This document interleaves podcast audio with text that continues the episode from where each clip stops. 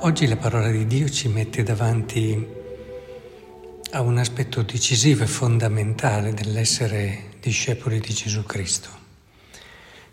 perché è da questo che si coglie se davvero tu stai seguendo Cristo o stai seguendo qualcosa magari di anche molto elevato, bello, alto, ma non è Lui. E ci possono essere spiritualità altissime ma non per questo vuol dire che tu stai seguendo Cristo. E, e questo lo si vede proprio perché ci mette dinanzi a, al cuore del Padre. E, avete notato come San Paolo nella prima lettura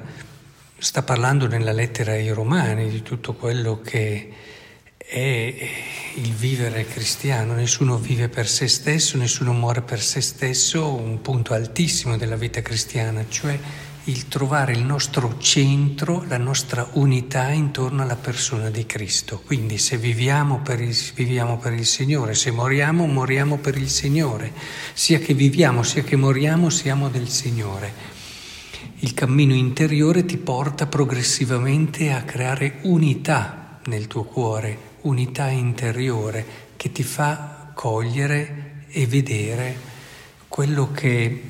è per Cristo, secondo Cristo. Ma è interessante che a questo punto, dopo un discorso che spiritualmente è essenziale, ti dica, ma tu perché giudichi tuo fratello? E tu perché disprezzi il tuo fratello? Eh, ci fa capire come questo tipo di peccato sia proprio in contrapposizione con l'essenza propria del Vangelo. E quindi è uno dei peccati peggiori che c'è. E dobbiamo stare attenti perché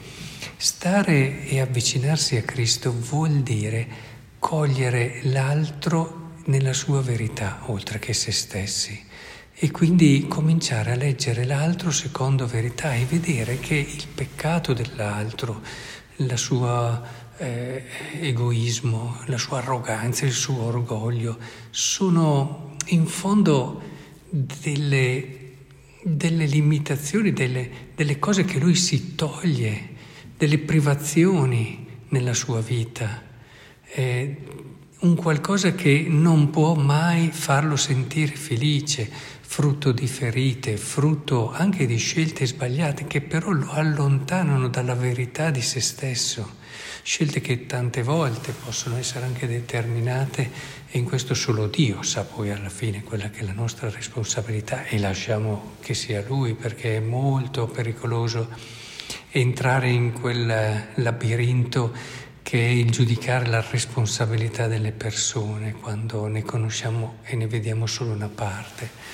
Però è interessante vedere che più ti avvicini a Cristo, più tu, quando vedi qualcuno che sbaglia, arrogante, orgoglioso, ti fa tenerezza. Non lo giudichi, ma vedi quello che sta perdendo e non ti senti superiore a lui perché sei solidale con lui, senti che quello che lui sta perdendo in fondo fa soffrire anche te e quindi quello che lui eh, in fondo non sta vivendo un po' va in un qualche modo a togliere qualcosa anche alla tua gioia perché c'è una condivisione di fondo con il destino del prossimo. E, ed è lì che allora tu cogli che sei vicino al Signore,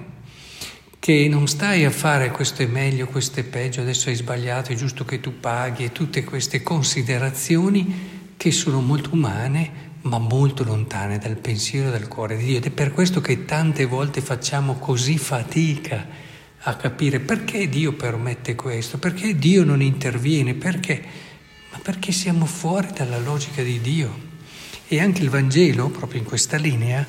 con il discorso nel capitolo 15 di Luca, che conosciamo essere molto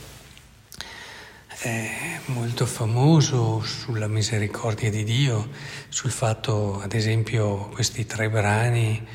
molto importanti, quello appunto di chi ha cento pecore ne perde una, quella delle dieci monete ne perde una e poi quello del Padre misericordioso. Oggi ne leggiamo due, ma anche questi brani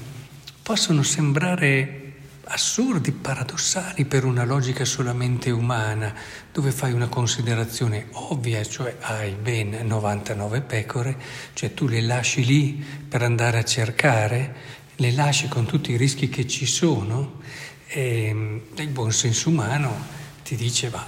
insomma questa qui ha fatto la furba, non è stata attenta, si è distratta oppure qualsiasi altra cosa e pagherà per quello che e tu rischi le altre per queste, sei più contento per queste rispetto alle altre che sono state sempre fedeli. Eh, pensate anche al discorso del Padre misericordioso, sempre in questo capitolo 15, il ragionamento cioè del figlio che è rimasto a casa. Ecco, così non ragiona Dio, così non ragiona Dio. Dio è ragiona cercando e desiderando e vedendo e intenerendo il suo cuore dinanzi a chi sta sbagliando per tutto quello che perde e vi garantisco che farà di tutto perché ce lo ha fatto vedere in Gesù, perché ha dato la sua vita con Gesù e non l'ha mica data per chi si comportava bene, non l'ha mica data per chi era fedele, ma l'ha data per tutti gli uomini perché tutti alla fine siamo peccatori e bisognosi di salvezza, ci ricorda la scrittura.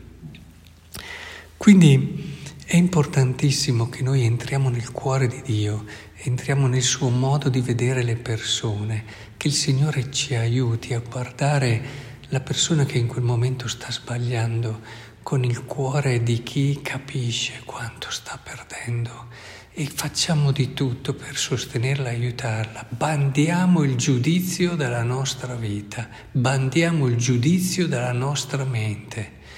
e allora forse ci accorgeremo che impareremo a vedere anche noi stessi in un modo diverso. Ci scopriremo guardati da Dio in un modo che neppure possiamo immaginare per la persona più fortunata di questo mondo. Ci scopriremo davvero guardati da colui che ha dato la sua vita per noi e non rimane solo un bel discorso, una bella parola o una cosa sentimentale, diventerà l'anima, diventerà la forza di tutto il nostro agire.